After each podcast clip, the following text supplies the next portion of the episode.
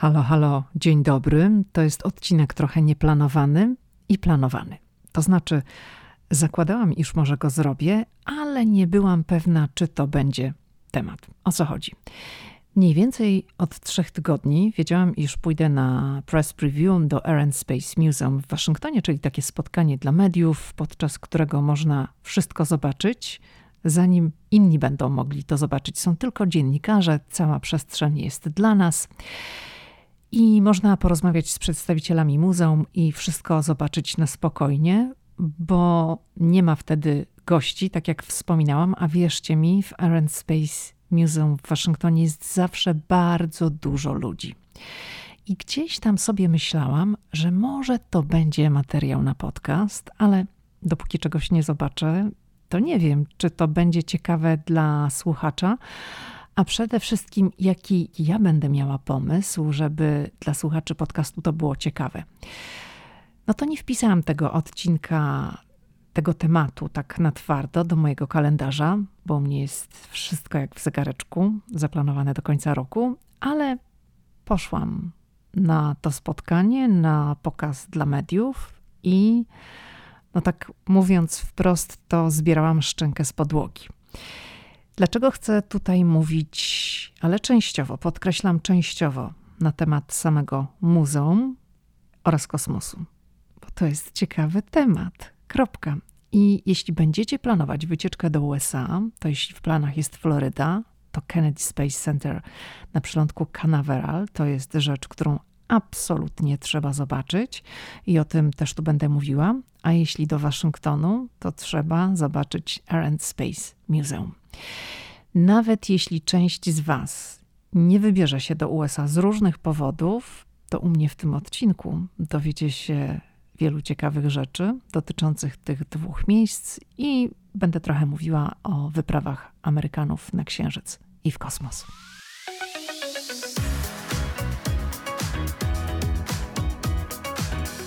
Hej, hej, tu Lidia Krawczuk-Los rzucił mnie do Waszyngtonu i to właśnie tu, w stolicy USA, powstaje ten podcast. Opowiadam w nim o Ameryce, o podróżowaniu po Stanach, a z moimi gośćmi rozmawiam o życiu w USA. Ameryka mnie fascynuje. Jeśli Ciebie także ciekawią Stany i lubisz słuchać inspirujących rozmów, to ten podcast Ameryka i ja jest dla Ciebie. Dobrze, to może zacznijmy od samej lokalizacji Air and Space Museum w Waszyngtonie. Ta pierwsza lokalizacja, bo są dwie. Pierwsza lokalizacja to jest przy National Mall, czyli to jest samo serce Waszyngtonu, National Mall.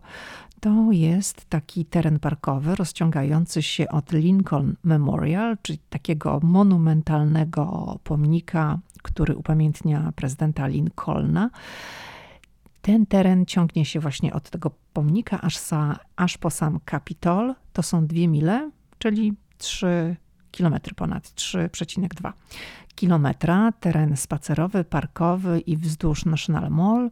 To jest taki jeden wielki trawnik. Oczywiście on jest przecinany ulicami ale wzdłuż niego ciągną się różne instytucje, kulturalne w dużej mierze, muza i właśnie jedno z tych muzeów to jest Air Space Museum w Waszyngtonie i tam jest zlokalizowana pierwsza, jedna z dwóch placówek tego muzeum. Druga jest niedaleko lotniska Dallas i do tego wrócę nieco później, bo będę tutaj stosowała zasadę po kolei. Są dwa wejścia do muzeum przy National Mall w Waszyngtonie. Jedno jest właśnie od National Mall, ale ono jest w tej chwili zamknięte bo muzeum jest w trakcie ciągle remontu i o tym powiem, a druga jest od strony, drugie wejście jest od Independence Avenue i właśnie tamtędy można teraz wchodzić. Dobrze, powiedziałam, że muzeum przechodzi remont. Dokładnie muzeum przechodzi siedmioletnią renowację. Ona rozpoczęła się w 2018 roku i zakończy się w 2025. I ta renowacja obejmuje przeprojektowanie wszystkich 23 wystaw i przestrzeni wystawowych, całkowitą renowację zewnętrzną budynku i to widać w tej chwili, bo właśnie od strony National Mall, o której wspominałam, cały budynek jest w rusztowaniach i od tej strony się nie wejdzie. Trzeba jakby przejść dookoła budynku i dopiero od Independence Avenue e, wchodzi się. Także cała elewacja, wszystko w środku i oczywiście są wszystkie systemy takie przestarzałe, mechaniczne, wymieniane, robione wszelkie naprawy, wszelkie ulepszenia i to widać jak się wejdzie do środka. To jest projekt, który w sumie, biorąc pod uwagę to, co się robi w środku i na zewnątrz, koszty tego projektu to jest około miliarda dolarów. Tak, miliarda. Takie są szacunki. 14 października nagrywam ten odcinek przed 14 października, ale w październiku 2022 to muzeum znów otwiera swoje drzwi, ale nie wszystko. Będzie dostępnych 8 z 23 wystaw i wierzcie mi, jest co oglądać, mimo że to jest tylko 8. Może nawet dobrze, że to jest tylko 8, bo jak ktoś wybierze się tam pierwszy raz i będą otwarte wszystkie 23, to, no to nie wiem, ile czasu trzeba na to poświęcić i pewnie będzie takie latanie szybko, szybko, żeby wszystko zobaczyć. To muzeum w tej chwili jest zamknięte. Ono jest zamknięte od marca właśnie dlatego, że przechodzi ten wielki, gigantyczny remont. Ja oczywiście byłam w tym muzeum wcześniej kilka razy, ale z wielką ochotą poszłam na press preview, żeby zobaczyć, co tam oni wykombinowali, no bo jak wiadomo, w Ameryce wszystko duże z rozmachem, także zakładałam, że będzie super. No i właśnie podczas tego pokazu zaprezentowano efekty tego remontu i jest naprawdę wspaniale. Tam było świetnie jeszcze przed remontem, ale już w tej chwili, no to to, co oni robią, bo trzeba powiedzieć, że też dużo rzeczy jest takich może niewidocznych dla oka, pewne systemy, ale też cała kawiarnia, która w tej chwili się otworzyła, może powiem, jest coś takiego jak Mars Cafe. Wcześniej Wiadomo, w każdym amerykańskim muzeum jest takie miejsce, gdzie można usiąść, coś zjeść i to jest fast food. I wcześniej był McDonald's. Może ten McDonald's będzie kiedyś, nie wiem, to, nie chcę tutaj wyrokować, w każdym razie teraz go nie ma. Teraz jest właśnie taka kawiarnia, która nazywa się Mars Cafe i ona się nie nazywa bez powodu Mars Cafe, dlatego że ona jest w ogóle na tym najniższym poziomie, zjeżdża się schodami ruchomymi na sam dół, takie już można powiedzieć w podziemia. I to się nazywa Mars Cafe, no bo jest taka, takie wejście z tym napisem, ale na ścianach jest imitacja takich okien owalnych, jajowatych, wydłużonych i tam są zdjęcia, które przedstawiają marsjański krajobraz. Czyli to mamy mieć takie poczucie, jakbyśmy siedzieli gdzieś tam w jakiejś kawiarni na Marsie i za okien widzimy to, co się dzieje na Marsie, jak wygląda krajobraz marsjański. Także no, taki fajny dosyć koncept, podobał mi się. A oprócz tego są oczywiście dwa te poziomy wystawowe. Jak się wchodzi, to jest pełno samolotów podwieszonych pod sufitem, także to już jest ten taki bardzo fajny efekt. Jest planetarium, bardzo ładne. Całe wszystko w środku nowe. No, planetarium to wiadomo, czyli taka sala okrągła z fotelami i no, zadzieramy głowę do góry i oglądamy pokaz no, mamy poczuć się tak, jakbyśmy mieli tutaj cały kosmos nad nami. I to jest, bo muzeum jest bezpłatną atrakcją. To jest w ogóle najciekawsze, tak? Wchodzi się do tego muzeum zupełnie za darmo. Natomiast planetarium jest płatne, no kawiarnia wiadomo jest płatna i jest jeszcze sklep, olbrzymi sklep z pamiątkami. Tam są wszelkie gadżety, które mają związek z NASA, z kosmosem, z księżycem i tak dalej, czyli i jakiś tam takie rzeczy jak wahadłowiec, miniaturka wahadłowca, ale też książki, bluzy, kubki, jakieś ubrania, tego typu rzeczy. Także dla fanów takich gadżetów to jest naprawdę raj. No i wiadomo, że tam to sobie trzeba kupić i w ten sposób to muzeum zarabia.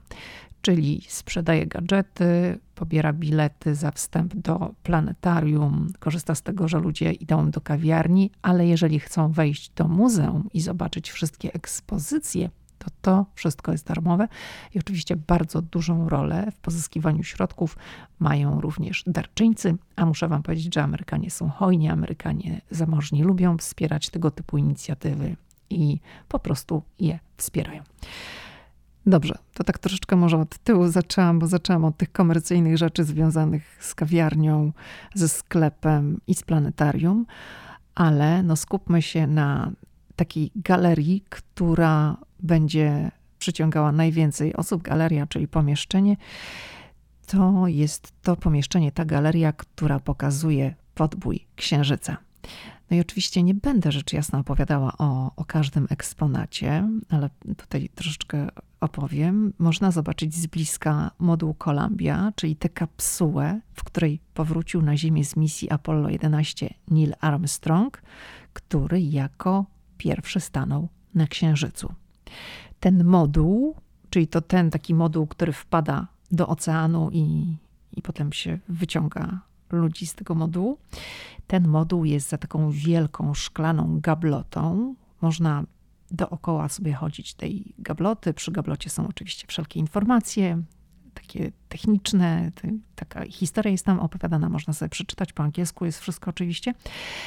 I ta sala w ogóle jest bardzo ciemna. Tam jest, sala jest czarna, no ale jest odpowiednie światło, także no trochę to ma taki jakbyśmy byli w kosmosie, tak? Bo te wszystkie kolory, gdzieś tam ten niebieski się przewija. Są oczywiście inne kolory, które gdzieś się tam pojawiają, ale ta gra światła, to, że ta sala jest ciemna, światło jest takie punktowe, tak? No, żebyśmy jak podchodzimy do jakiejś konkretnej ekspozycji mogli to przeczytać żebyśmy dobrze widzieli, ale ogólnie jest tam dosyć ciemno.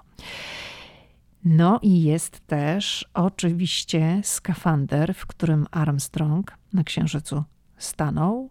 W tej galerii jest wszystko, co jest związane z lądowaniem człowieka na Księżycu. I będąc wtedy na press preview w muzeum, w tej księżycowej galerii, tak ją nazwijmy, rozmawiałam z Caitlin Lewis. Caitlin Lewis jest kuratorem wystawy w Air Space Museum. Rozmawiałyśmy na temat tego miejsca, stojąc bardzo blisko skafandra Armstronga. On jest, no tak naprawdę, można powiedzieć, w samym sercu, na samym środku tej sali, w takiej specjalnej gablocie, także jest też wyeksponowany w ten sposób, że można go zobaczyć z każdej strony. I tutaj no przy okazji tego podcastu chcę zaprezentować Wam fragment rozmowy, który nagrałam właśnie z Caitlin Lewis. Możemy doświadczać tutaj wszystkiego, co wiąże się z księżycem. Proszę opowiedzieć o tej galerii.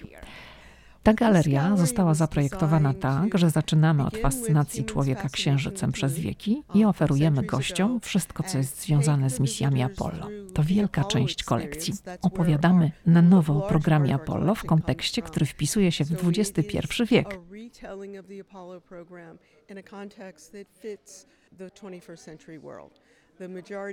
Większości naszych gości nie było na świecie, gdy Neil Armstrong postawił nogę na powierzchni Księżyca. Chcieliśmy opowiedzieć o tym, jak wysłano człowieka na Księżyc, lecz również chcemy pokazać, czego nauczyliśmy się o Księżycu, o naszym eksplorowaniu Księżyca oraz o kolejnych misjach. Podejdźmy bliżej do tego skafandra kosmicznego. To naprawdę historyczna rzecz. To skafander Nila Armstronga, który miał go na sobie, będąc na powierzchni Księżyca, stając się pierwszym człowiekiem, który wykonał krok w innym świecie. Mamy tu to, co Neil Armstrong przywiózł z powrotem z Księżyca. Zostawili tam księżycowe buty, te dodatkowe buty, które wykonały ten historyczny ślad buta na powierzchni Księżyca jego plecak, który nosił, w którym znajdowały się urządzenia wspierające życie do komunikacji, też pozostał na Księżycu. To, co zabrał z powrotem, to pełen skafander, który został zdekompresowany wewnątrz kapsuły, jego rękawice ze specjalnego materiału i błękitnymi silikonowymi końcówkami na palcach, dzięki którym mógł mieć czucie. Zabrał swoje kosmiczne przykrycie głowy, dzięki któremu był chroniony od silnego odblasku słońca na powierzchni Księżyca. So he was able be able to be protected from the harsh glare on the lunar surface from the sun. Gablota sama w sobie jest kontrolowana. Staramy się utrzymywać takie warunki, jakie były w magazynie, w którym był ten skafander przechowywany. Obniżyliśmy wilgotność wewnątrz gabloty. Robimy to dlatego, żeby ten materiał przetrwał. To syntetyczny materiał, który był na Księżycu. Skafander sam w sobie został zaprojektowany tak, by przetrwać trudne warunki w kosmosie i na Księżycu, lecz te materiały niszczeją z czasem. Nasze wysiłki polegają na spowolnieniu tego procesu, by skafander był tu za kolejne 50 lat dla gości i badaczy, którzy będą chcieli go zobaczyć i doświadczyć tego momentu, gdy Armstrong stanął na powierzchni Księżyca. that this suit will be available in 15 more years for our visitors and, and anyone, uh, researchers who want to see and have that moment with Neil Armstrong as he stands on the surface of the moon. So the suit is pretty dirty. Skafander jest dość brudny. Czy to jest księżycowy pył? Tak, można zobaczyć na udach, kolanach szare plamy. Tak, to jest księżycowy pył. Nie usunęliśmy go, bo to znaczące historycznie, lecz co ważniejsze, księżycowy pył jest bardzo niebezpieczny i wszedł we włókna i mamy tu udokumentowane, w jakim stopniu pył z księżyca stał się integralną częścią skafandra. Więc nawet gdybyśmy chcieli, nie bylibyśmy w stanie usunąć księżycowego pyłu bez zniszczenia tego skafandra. Także to jest przypomnienie, że on tam naprawdę był, zostawił część zestawu na Księżycu i mamy nadzieję, że któregoś dnia ktoś to odzyska i będziemy mieli bardziej kompletną wystawę ze skafandrem Nila Armstronga.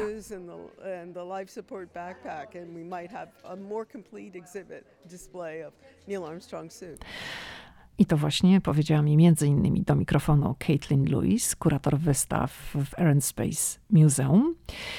I no, tutaj zwróćcie uwagę na tą końcówkę, że no, pani Lewis powiedziała, że on tam był, bo pewnie znacie te teorie spiskowe, że Amerykanie nie wylądowali na Księżycu i że to wszystko było sfingowane. Mimo do tego ogromu dowodów, że oni tam byli, próbek pyłu i skał, tych tego przekazu telewizyjnego, materiału telewizyjnego i setek tysięcy ludzi, dzięki którym udało się to tak naprawdę zrobić, sondaże pokazują, że ciągle gdzieś tam około 6% Amerykanów uważa, że astronauci z Apollo 11 nigdy nie wylądowali na Księżycu. Teoretycy spiskowi nadal twierdzą, że misja, która miała miejsce już ponad 50 lat temu, była skomplikowanym oszustwem, że to zostało wyprodukowane na poligonie sił powietrznych strefy 51 w Nevadzie lub gdzieś tam na scenie filmowej w Hollywood przez legendarnego reżysera Stanleya Kubricka. Ja dziś na temat tych teorii nie będę mówić, wspominam tylko, że takie teorie nadal istnieją. Skupmy się na samej misji. We wrześniu 1962 roku prezydent John Kennedy wygłosił historyczne przemówienie w Houston w Teksasie, w którym zapowiedział podbój Księżyca. Kiedy Kennedy obejmował urząd prezydenta półtora roku wcześniej, wielu Amerykanów miało poczucie, że Stany Zjednoczone przegrywają ze Związkiem Radzieckim kosmiczny wyścig. Rosjanie zdążyli już wystrzelić pierwszego sztucznego satelitę Sputnik 1, a trzy miesiące po zaprzysiężeniu Kennedy'ego Yuri Gagarin stał się pierwszym człowiekiem w przestrzeni kosmicznej. Posłuchajmy zatem, co wtedy powiedział Kennedy.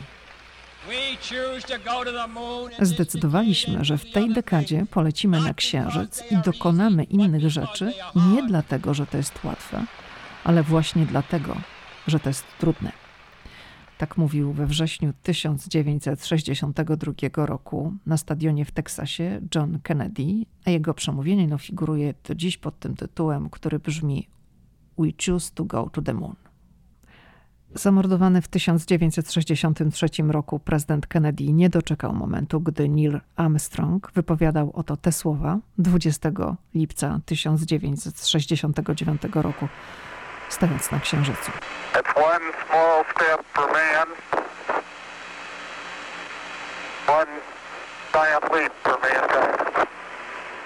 Dla człowieka to jeden mały krok, dla ludzkości skok ogromny.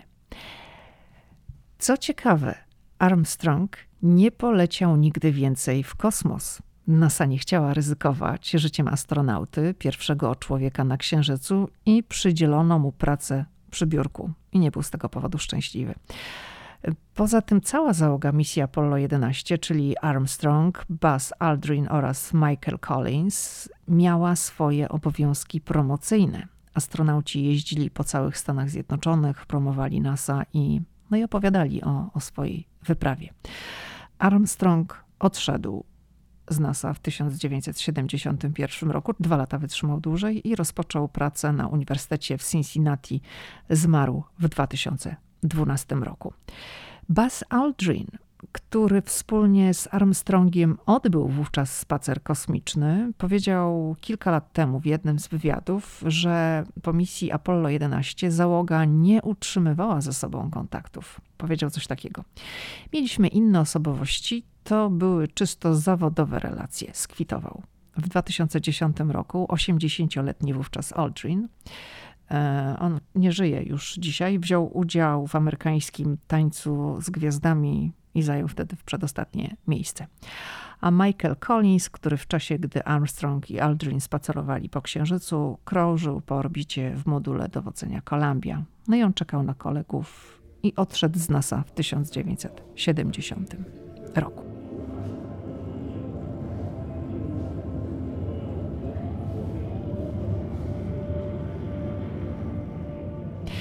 Dobrze, to teraz chcę nawiązać do drugiej lokalizacji muzeum, Air and Space Museum. Mówiłam, że jedna jest przy National Mall.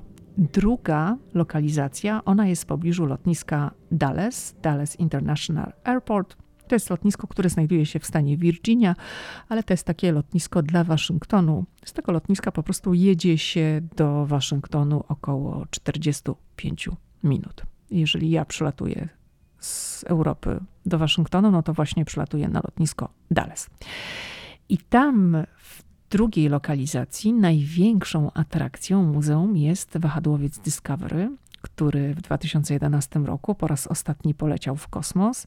No dla mnie to jest szczególny orbiter, ponieważ widziałam w kwietniu 2010 roku start tego wahadłowca z przylądka Canaveral, oczywiście na Międzynarodową Stację Kosmiczną. To było w czasie świąt wielkanocnych, moich pierwszych w Stanach Zjednoczonych i właśnie takie spędziłam. Były to dla mnie święta niezapomniane, bez jajek, ale za to święta z wahadłowcem i nie zamieniłabym tego widoku na żadne jajka świata, jakkolwiek by to zabrzmiało. Dziś Discovery jest jednym z najważniejszych eksponatów Muzeum Lotnictwa i Kosmosu. Wahadłowiec stoi w tak zwanym kosmicznym hangarze i muszę powiedzieć, że to muzeum bardzo długo zabiegało o wahadłowiec. To była zacięta walka w całych Stanach, bo jak już wahadłowce przeszły na emeryturę i NASA postanowiła je rozdać, swoje orbitery za darmo, to jednak trzeba było zapłacić za transport i przygotowanie statków kosmicznych do pełnienia roli eksponatów i to już były koszty, które szły w grube miliony dolarów i różne placówki rywalizowały o to, no ale tutaj do Air and Space Museum tego w dwóch lokalizacjach w Waszyngtonie właśnie trafił Discovery. I ja niestety nie widziałam momentu, gdy wahadłowiec Discovery dotarł do Waszyngtonu. Nie widziałam tego momentu, kiedy krążył nad stolicą na grzbiecie Boeinga 747, ponieważ byłam w tym czasie w Halifaxie w Kanadzie, bo to była setna rocznica zatonięcia Titanica i poleciliśmy z Pawłem do Halifaxu. Ja widziałam za to odlot wahadłowca Enterprise. To był taki prototyp, który był kiedyś główną atrakcją Air and Space Museum, właśnie tutaj pod Waszyngtonem, a teraz Enterprise jest eksponowany w Nowym Jorku. Discovery jest bliska. Wygląda na, na pojazd, który dużo przeszedł. Ja miałam takie porównanie do tego modelu testowego Enterprise, który wcześniej stał w hangarze. No i Discovery to wyglądał na coś, co było mocno eksploatowane. No było na nim widać ząb czasu, a raczej jest przecież widać na nim ząb czasu. Ten prototyp był taki no jak nowy, a Discovery jest już taki bardziej, no widać, że, że był w kosmosie, że dużo przeszedł.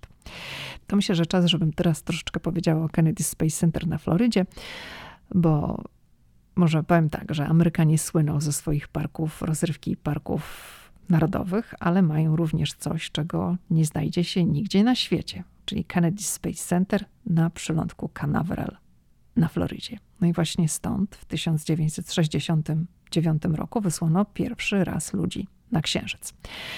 Centrum, które nosi imię prezydenta Johna Kennedy'ego, jest jedną z największych atrakcji turystycznych w całych Stanach Zjednoczonych. Naprawdę to właśnie tutaj odwiedzającym przypomina się słowa prezydenta Kennedy'ego, który na początku lat 60. XX wieku zapowiedział, że Ameryka wyśle ludzi na srebrny glob i to jest właśnie to, z czego słuchaliśmy wcześniej, gdzie mówił, że zdecydowaliśmy, że w tej dekadzie polecimy na Księżyc i dokonamy tych rzeczy nie dlatego, że to jest łatwe, ale właśnie dlatego, że to jest trudne. Kompleks Kennedy Space Center, który otwarty jest we wszystkie dni w roku, bez wyjątku, z Bożym Narodzeniem i Nowym Rokiem włącznie, odwiedza rocznie półtora miliona turystów z całego świata. No tutaj można po prostu zobaczyć, jak od początku wyglądał amerykański podbój kosmosu, odbyć lot na orbitę na pokładzie wahadłowca, oczywiście w symulatorze, w grupie kilkunastu innych osób. I to jest bardzo fajne.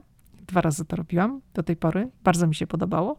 No i oczywiście poczuć tę siłę i energię wytwarzaną przy starcie, bo to jest taki lot z różnymi efektami. Bardzo fajny, polecam. No i oczywiście wycieczka po, po Kennedy Space Center trwa cały dzień, jest podzielona na kilka etapów i no byłam tam dwukrotnie. Bardzo mi się podobało. Byłam tam turystycznie. Polecam, polecam, polecam. Największą atrakcją Kennedy Space Center jest wahadłowiec Atlantis, który jako ostatni z floty amerykańskich orbiterów poleciał na Międzynarodową Stację Kosmiczną i to było w lipcu 2011 roku.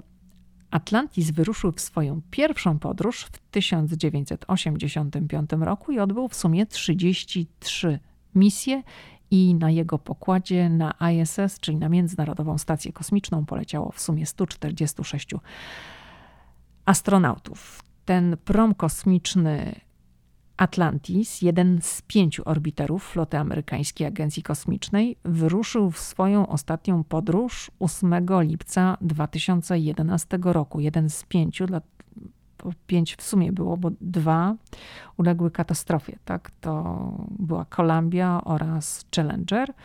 Ale wracając do, do Atlantisa. Jego ostatnia podróż była w lipcu, 8 lipca 2011 roku i ja obserwowałam wówczas ten historyczny moment z przelądka Canaveral na Florydzie wspólnie z wieloma dziennikarzami z całego świata. Oprócz nas na, na przylądku i na całej Florydzie start obserwowały setki tysięcy ludzi, ponieważ ten wznoszący się wahadłowiec do góry widać no, z bardzo wielu miejsc na przestrzeni wielu, wielu kilometrów, także ludzie byli wszędzie. I to jest też taka informacja dla Was, jeżeli będziecie na Florydzie, to start rakiety, jeżeli akurat będzie się odbywał w tym okresie, to też będzie można zobaczyć. Niekoniecznie trzeba być na terenie Kennedy Space Center. My, to znaczy dziennikarze, byliśmy na terenie amerykańskiej agencji kosmicznej w odległości około dwóch kilometrów od, od platformy startowej. No i dwa kilometry to one mogą się wydawać taką sporą odległością, ale to było w linii prostej i od platformy oddzielała nas woda. I było bardzo dobrze wszystko widać, a ta odległość jest oczywiście podyktowana względami bezpieczeństwa, lecz mimo to tą energię wytwarzaną przy odrywaniu się promo od ziemi czuło się w klatce piersiowej. T-minus 10, 9, 8, 7, 6, 5, 3, 2, 1, 0 and liftoff of Space Shuttle Atlantis on a mission to build, resupply and to do research on the International Space Station. No i tak tutaj troszeczkę przypomnieliśmy sobie, jak to było wtedy. Muszę powiedzieć, że jeszcze wtedy przed startem nie było do końca wiadomo, czy prom poleci zgodnie z planem, ponieważ nad przylądkiem przechodziły burze. Ostatecznie prom wyruszył w swoją ostatnią, nazywaną w Ameryce sentymentalną podróż w piątek, 8 lipca 2011 roku. To było po 11 rano czasu lokalnego. Był taki jeden moment, gdy zegar odliczający czas do startu zatrzymał się i wtedy no my, dziennikarze stojący tam w pobliżu zegara, nie wiedzieliśmy, co się dzieje. Mieliśmy włączony nasłuch na telewizję NASA, ale komentator również nie miał informacji, dlaczego wstrzymano odliczanie. No ale pół minuty później zegar znowu ruszył i, i Atlantis wystartował zgodnie z planem To obserwowanie tego startu kosmicznego z przylądka Canaveral było bardzo niezwykłym, ale też bardzo, bardzo krótkim doświadczeniem, bo mniej więcej po minucie orbiter skrył się za chmurami, bo niebo nad Florydą nie było wówczas czyste, były bardzo duże i gęste chmury. A taka jedna z zaskakujących rzeczy, które ja wtedy zobaczyłam, to było to, że NASA zaprosiła też artystów, którzy stali przy sztalugach i malowali farbami widoczny no, doskonale z tego miejsca wahadłowiec Atlantis. I tam się właśnie dowiedziałam, że to był taki zwyczaj NASA, że, że zapraszamy artystów i oni mogli sobie malować wahadłowiec. Dziś Atlantis, ten prom kosmiczny, o którym mówię, jest eksponowany w kosmicznym, takim specjalnym, kilkupiętrowym pawilonie na terenie Kennedy Space Center, dzięki czemu można podziwiać wahadłowiec z różnych perspektyw, z różnych poziomów, i z dołu, i z góry, i z boku, i na wprost. No super jest to zrobione. Atlantis jest tam otwarty, drzwi cargo są otwarte, a, a wahadłowiec jest nachylony pod kątem 43 2 stopnia, to jest ważne, bo nigdzie wahadłowiec nie jest prezentowany tak jak tutaj, czyli pod identycznym kątem, tak jak, tak jak latał. I dzięki temu, że Atlantis jest podwieszony pod kątem, że jest w pawilonie bez okien, z ciemnymi ścianami, one są czarne i odpowiednim oświetleniem, to ten Atlantis wygląda tak, jakby był w locie. Widać dokładnie, jak orbiter wygląda w środku, poza kabiną, w której siedzi załoga, ale kabinę można zobaczyć również z bliska, ponieważ w pawilonie znajduje się odtworzona z detalami makieta. Bardzo, bardzo niesamowite doświadczenie. Polecam całe takie doświadczenie, experience. Nie będę o tym opowiadać, żeby tutaj nie psuć ewentualnie tego elementu zaskoczenia tym, którzy się tam wybiorą, ale sposób, w jaki widzimy po raz pierwszy wahadłowiec, to budowanie napięcia, zanim go zobaczymy, jest po prostu fantastyczne. Wybierając się do Kennedy Space Center, trzeba pamiętać, że jeśli chce się zobaczyć jak najwięcej, trzeba rozpocząć zwiedzanie zaraz po otwarciu bram, czyli o 9 rano. I no, zobaczenie samego pawilonu z Atlantisem może zająć kilka godzin, ale to jest naprawdę super. Polecam. Dobrze, to no, nie skończyłam jeszcze wątku Kennedy Space Center. Teraz chcę się zatrzymać przy Astronaut Hall of Fame, czyli takim pawilonie, który jest poświęcony astronautom. Jak wiemy, aktorzy, muzycy, ludzie estrady oraz sceny mają swoją aleję sław w Hollywood. Astronauci mają poświęcony im pawilon na terenie Kennedy Space Center na przylądku Canaveral.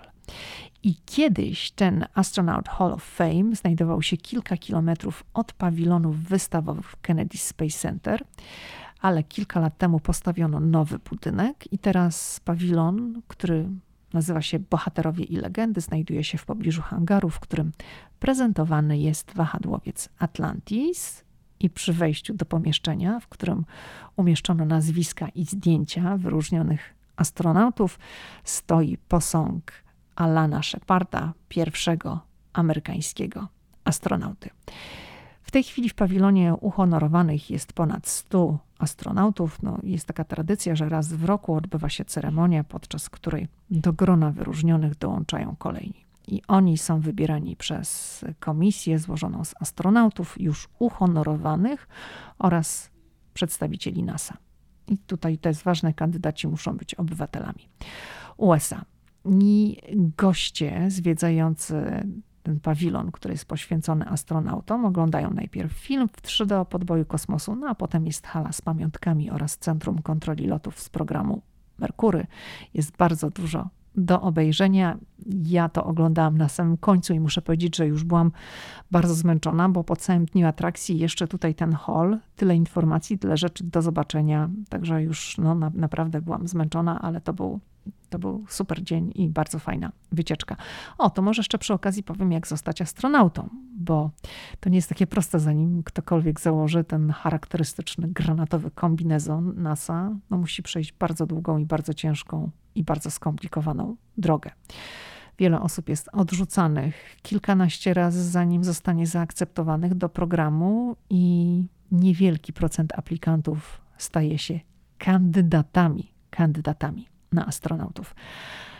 Czego NASA wymaga od kandydatów? Wymaga, by mieli za sobą co najmniej studia licencjackie z takich dziedzin jak inżynieria, biologia, fizyka czy, czy matematyka. Ważny jest doskonały stan zdrowia. Trzeba mieścić się w przedziale wzrostowym 157-190 centymetrów. Odpowiednia psychika to jest kolejny czynnik, ale liczą się również swoboda mówienia oraz autoprezentacja. Dlaczego? Dlatego, że trening jest bardzo kosztowny, a jeśli ty nie potrafisz dobrze zaprezentować swojej pracy, jeśli nie potrafisz dobrze o tym napisać, nie potrafisz dobrze o tym powiedzieć, no to jesteś trochę taki no, bezużyteczny, niezależnie od tego, dla kogo pracujesz. No, musisz być w stanie zaprezentować swoje pomysły w sposób, który każdy zrozumie. Musisz być w stanie opowiedzieć o taką dobrą, jasną historię i w Stanach się przywiązuje do tego dużą wagę. Dlatego dzieci uczą się w szkołach już takiej autoprezentacji, takiego pokazywania pewnych rzeczy od małego, właściwie od przedszkola. I wracając właśnie do tego programu kosmicznego, nawet jeśli zostanie się przyjętym do programu, to jeszcze nic nie oznacza. Przez dwa lata jest się bowiem kandydatem na astronautę i przechodzi się w tym czasie trening i kandydaci przyswajają wiedzę na temat Międzynarodowej Stacji Kosmicznej, na temat lotów kosmicznych, jak również mają treningi dla płetwonurków, takie wojskowe treningi przetrwania, testy pływackie, sprawdzani są jak reagują przy wysokim i niskim ciśnieniu atmosferycznym, no tego jest naprawdę dużo.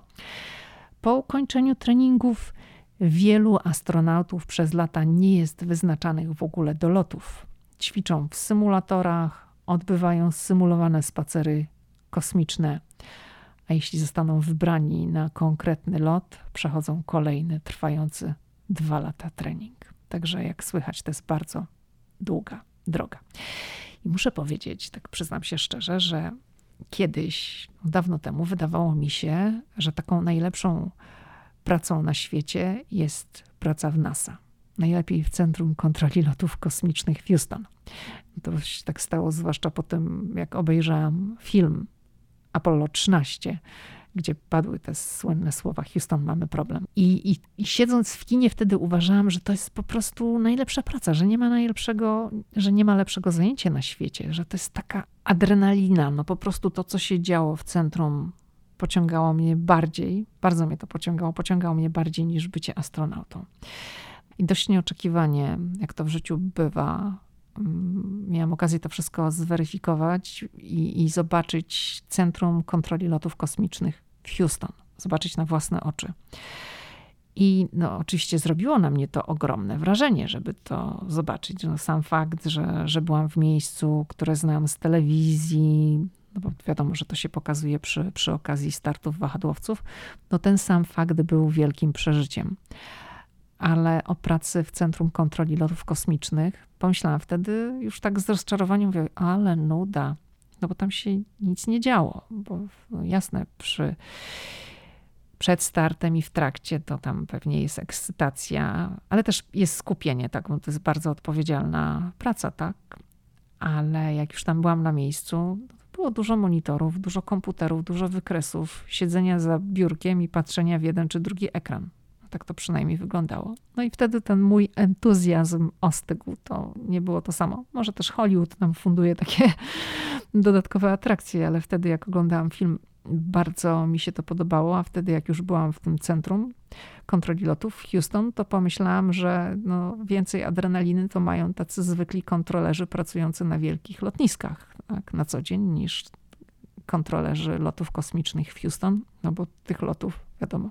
Też oni kontrolują to, co dzieje się na stacji kosmicznej, na Międzynarodowej Stacji Kosmicznej. Wtedy, kiedy ja byłam, Amerykanie nie wysyłali ludzi w kosmos, no bo to było już po zakończeniu misji wahadłowców. Jak wiemy, przez wiele lat Amerykanie nie mieli swojego pojazdu kosmicznego. Teraz to, to, to że zaczęli ludzie znowu latać, to się wydarzyło w ciągu ostatniego roku, tak? W pandemii zaczęli latać. Pierwszy był lot załogowy, amerykański lot załogowy, tak. Wcześniej korzystali przecież z uprzejmości Rosjan, żeby przetransportować swoich ludzi na Międzynarodową Stację Kosmiczną, ale właśnie wtedy, jak tam byłam, no to, to się nic nie działo. To po prostu było jak w biurze. Wszyscy sobie gdzieś tam siedzieli w boksach i robili coś przy komputerach. Natomiast samo zwiedzanie tego centrum było bardzo ekscytujące. To było wielkie przeżycie, bo można sobie właśnie w Houston kupić taką wycieczkę. Ona nazywa się, wtedy się nazywała, jak ja byłam, VIP Experience. Ona jest tam troszeczkę droższa niż taka standardowa, ale można o wiele więcej zobaczyć i no to też praktycznie cały dzień trzeba na to poświęcić. I właśnie amerykańska agencja kosmiczna szkoli swoich astronautów właśnie w Houston. I, I w Houston widziałam wtedy pewne elementy treningu. Tam jest taki ogromny basen z makietą Międzynarodowej Stacji Kosmicznej. I ta makieta jest właśnie umieszczona w tym basenie, i to tam w tym basenie astronauci przygotowują się do misji, bo trening odbywa się pod wodą. No to chodzi o to, żeby to były warunki zbliżone do, do stanu nieważkości. Część z Was z pewnością pamięta film z Tomem Hanksem i Edem Harrisem Apollo 13. Myślę, część, bo część to jest film z 95 roku, więc to już trochę czasu minęło, gdy była premiera, ale tam właśnie w czasie, w tym filmie padają te słowa, które padły naprawdę. Houston, mamy problem. Naprawdę polecam ten film bo to był film o tym, jak sprowadzano ludzi z powrotem z kosmosu na Ziemię. No bo był problem, tak? Houston, mamy problem. Nikt w sumie nie był zainteresowany już tą misją, bo już Amerykanie latali, była to kolejna misja, a tu proszę, tak się wydarzyło i wszyscy byli przyklejeni do telewizora, bo każdy się interesował wtedy, no jak ich sprowadzić na ziemię, czy się uda, czy się nie uda. Ale też, także polecam ten film, ale też polecam szczególnie film sprzed kilku lat, Hidden Figures. Polski tytuł to jest Ukryte działania, bo w nim jest opowiedziana historia, jak pracowano nad tym, by wysłać ludzi na Księżyc. Ten film był nominowany do Oscara w trzech kategoriach i skupiał się też na wątku Katherine Johnson, afroamerykanki, matematyczki, której wyliczenia były kluczowe podczas pierwszych i kolejnych amerykańskich załogowych lotów kosmicznych. Ten film powstał na bazie prawdziwej historii, no tak jak Apollo 13. I tutaj w tym, w tym filmie Hidden Figures, ukryte działania, w skrócie to jest także wybitnie uzdolniona afroamerykanka, Catherine Johnson dostaje pracę w NASA, jest matematyczką i prowadzi wyliczenia, które mają pomóc w wysłaniu człowieka w kosmos i sprowadzeniu go na Ziemię. Ale musi przy okazji, mimo że to jest taka odpowiedzialna praca ciężka, musi to wyliczyć wszystko, musi też zmagać się z uprzedzeniami rasowymi. No i może tutaj taki fragmencik, żebyśmy się może wczuli w klimat tego filmu. You sir, you are the boss. You just have to act like one, sir. We have liftoff. We all get there together, we don't get there at all. In the fight of our lives, people. My gals are ready. We can do the work. More than 50 million Americans watching. I got a warning light. Go find Catherine. Colonel Glenn. There's a real fireball outside. It's getting a little hot in here.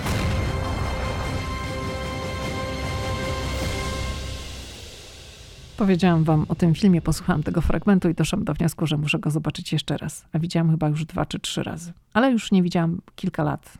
Także chętnie wrócę do tej opowieści. To jest film z 2016 roku. W 2017 ten film był nominowany do Oscara i w tym czasie nowe centrum obliczeniowe NASA, które jest zlokalizowane w stanie Virginia, gdzie powstały wszystkie wyliczenia przed pierwszymi lotami kosmicznymi, to, to jest dosyć blisko Waszyngtonu. Myślę, że gdzieś z półtorej godziny, może dwie godziny się tam jedzie. I to centrum nazwano imieniem Catherine Johnson, tej właśnie matematyczki. I w dniu ceremonii, to było we wrześniu 2017 roku, Catherine Johnson miała 98 lat. Ona nie żyje, już zmarła w 2020 roku, jeszcze przed pandemią. I, I wtedy zapytana, co sobie pomyślała, że NASA otworzyła w ogóle cały pawilon i on jest, nosi jej imię. Ten pawilon ma prawie 3,5 tysiąca metrów kwadratowych, to ona powiedziała – Chcecie mojej szczerej odpowiedzi? Pomyślałam, że to szaleństwo. Byłam podekscytowana. Ale to zasługa wszystkich, którzy mi pomagali. Niczego nie zrobiłam sama, po prostu starałam się dotrzeć do istoty zagadnienia i mi się udało. Bardzo skromna.